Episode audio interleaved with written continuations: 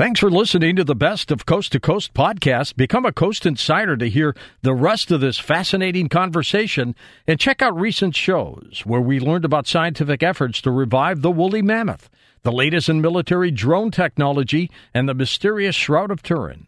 And you can listen to those programs and many more amazing Coast shows by heading over to coasttocoastam.com and signing up for Coast Insider.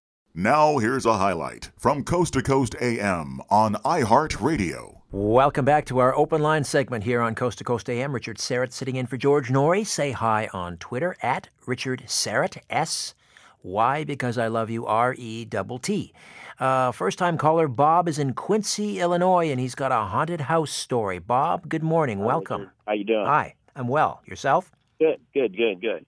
Yeah, back in the late seventies, my wife and I got married, and uh, we back then we lived in separate apartments, and uh, we were trying to find a place to live, and we moved into a. Well, she moved in first to kind of get it ready. We found a house behind a house. It was like about a oh about a twenty five foot square. I don't know if it used to be a little barn or whatever, but it was a two story built on a slab the first floor was pretty much open except for a small bathroom, and then the upstairs was basically a bedroom. Um, I moved in, and then about oh, I don't know about a week or so after we lived up, like I said, we slept upstairs. We had one of those little red light clock radios, and about three o'clock in the morning, we would hear basically it sounded like a basketball bouncing on the floor downstairs. Go downstairs, nothing. Um, and then this continued not every night, but it continued enough that uh, the landlord lived in the front house. And I asked him when I paid the rent, I said, "Is any are you having any problems with raccoons or anything like that?" And he and he said, "Well, don't pay attention to what people say about that house."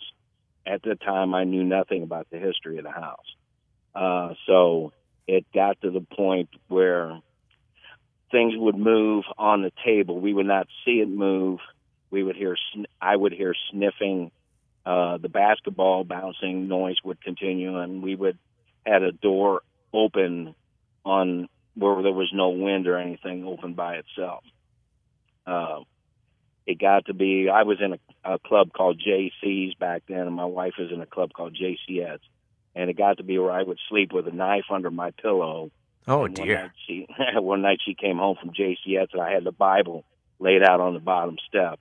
Um, it it got to around Christmas time. We and this was around in the fall around Christmas time. Uh, she was kneeled down, taking down, taking the ornaments off of the tree, and we had one of those Instamatics where you take the picture, pull it out, wait 60 seconds, and peel it off. The old Polaroids. I used to hate Yeah, that old- smell.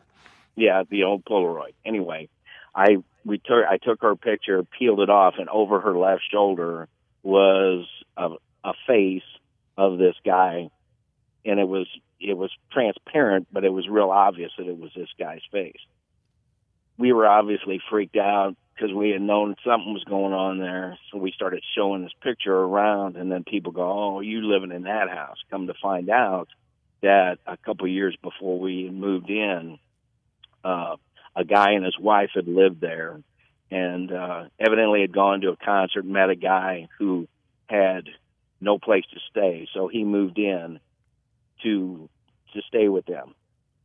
He got he got the wife pregnant and ended up leaving, but the husband and wife were having problems, and the wife had he the husband talked his wife into going out of town. This is according to police reports Right. and on brought invited this guy over and according to the autopsy uh hit him in the head with a baseball bat knocked him out and used a brush saw one of those crossbow saws and cut his head off his hands and his feet in Oh dear.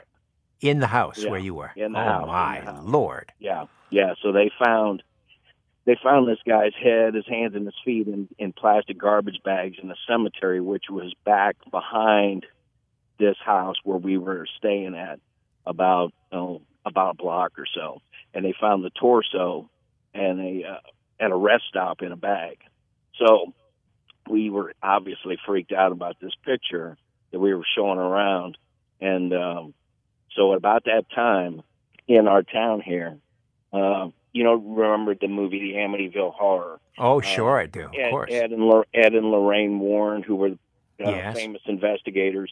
Anyway, they were doing a talk at um, at the at the university, so we had this picture with us, and we were going to take it with us, or we did take it with us, and uh, sat there. And this was before video uh, video cameras and stuff.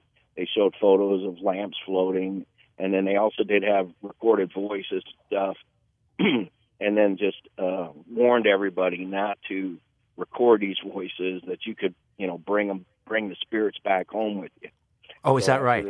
yeah yeah. So we were scared to death. So we uh after it got over we tried to get up towards them but they were mobbed with people and stuff and we never got to show this picture to them and we ended up spending the night at my wife's brother's house uh and uh so we ended up moving out of there shortly afterwards. And uh I wish many times I hadn't done it, but I burned that picture because I was afraid that when we moved, it would follow us. Ah, right, right. So- now, just uh, yeah. Bob, excuse the interruption, but the, the the the image, the ghostly image on that photograph, were you able to compare that with? Uh, were there any pictures of the deceased? Yeah, that you it was had? him. Yeah, yeah, It was and, I- him. and I did. I did not know that, and then so that happened back then, and I had told the story countless times. And fast forward to, oh, I guess it's been about six years ago. I blogged one of the reporters who was a court reporter back then had mentioned it in one of, he was still a reporter at our local newspaper and had mentioned it in one of his columns. So I pretty much laid out all the stuff that about the sniffing and the moving of the stuff and all that in my letter to him. And uh, um, he called me back about, oh, I don't know, a couple of weeks later and said, Bob, you're not going to believe who called me. And it was the wife who had got subsequently got divorced from the guy who got found not guilty for killing this guy because this was before DNA. It was Ah. circumstantial, so he was found innocent. so, um, So he's still then- around. So, yeah, he's still out west, and she's. But she, what happened was she saw the blog. She was on the computer with her grandson, who was the illegitimate son right. son, and she saw it, freaked her out because uh, of you know because she was had been romantically involved with this guy, and she wanted to talk to me, and I did talk to her on the phone, and uh, actually come to it ended up getting I you know because I was curious about it, I got all the research, and the guy's photo was the picture, the guy in the picture, and the fuzz around his face.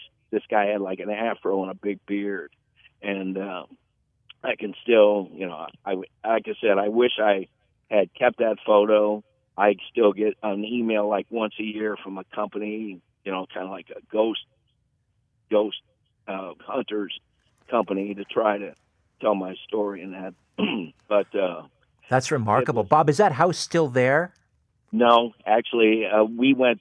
Well, I went back there after this happened with the reporter. We went over there, and it had been torn down, and they put a peace guard in there. The current owners put a peace guard in there because they felt that it was uh, unsettling. Actually, the name of the his article was "Unsettled Spirit," and Hmm. um, I found out more about it because uh, I realized I learned that the guy who was killed was a draftsman. He was going to school to be a draftsman, and when he would come home, he would move all the stuff on the table off to the edge where we would see where the stuff would. My wife and I would we we both worked, and we this she was a she is a neat freak, and always kept the centerpiece in the middle, and it would it'd be moved off to the side. So this Remarkable. Guy evidently, this guy evidently did that, and the sniffing. One night when I was upstairs sniffing, we heard the sniffing, but one night I thought my wife was crying. I was upstairs reading, and I heard. I thought she was crying, and she was downstairs taking a bath in the bathtub.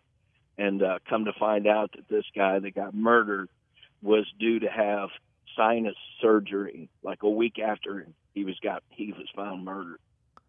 Remarkable. So- Bob, that is, I tell you, the hackles on the back of my neck are standing up. Bob, thank you so much for that. Okay, sure, thanks. Have a good evening. Wow. Listen to more Coast to Coast AM every weeknight at 1 a.m. Eastern and go to coasttocoastam.com for more.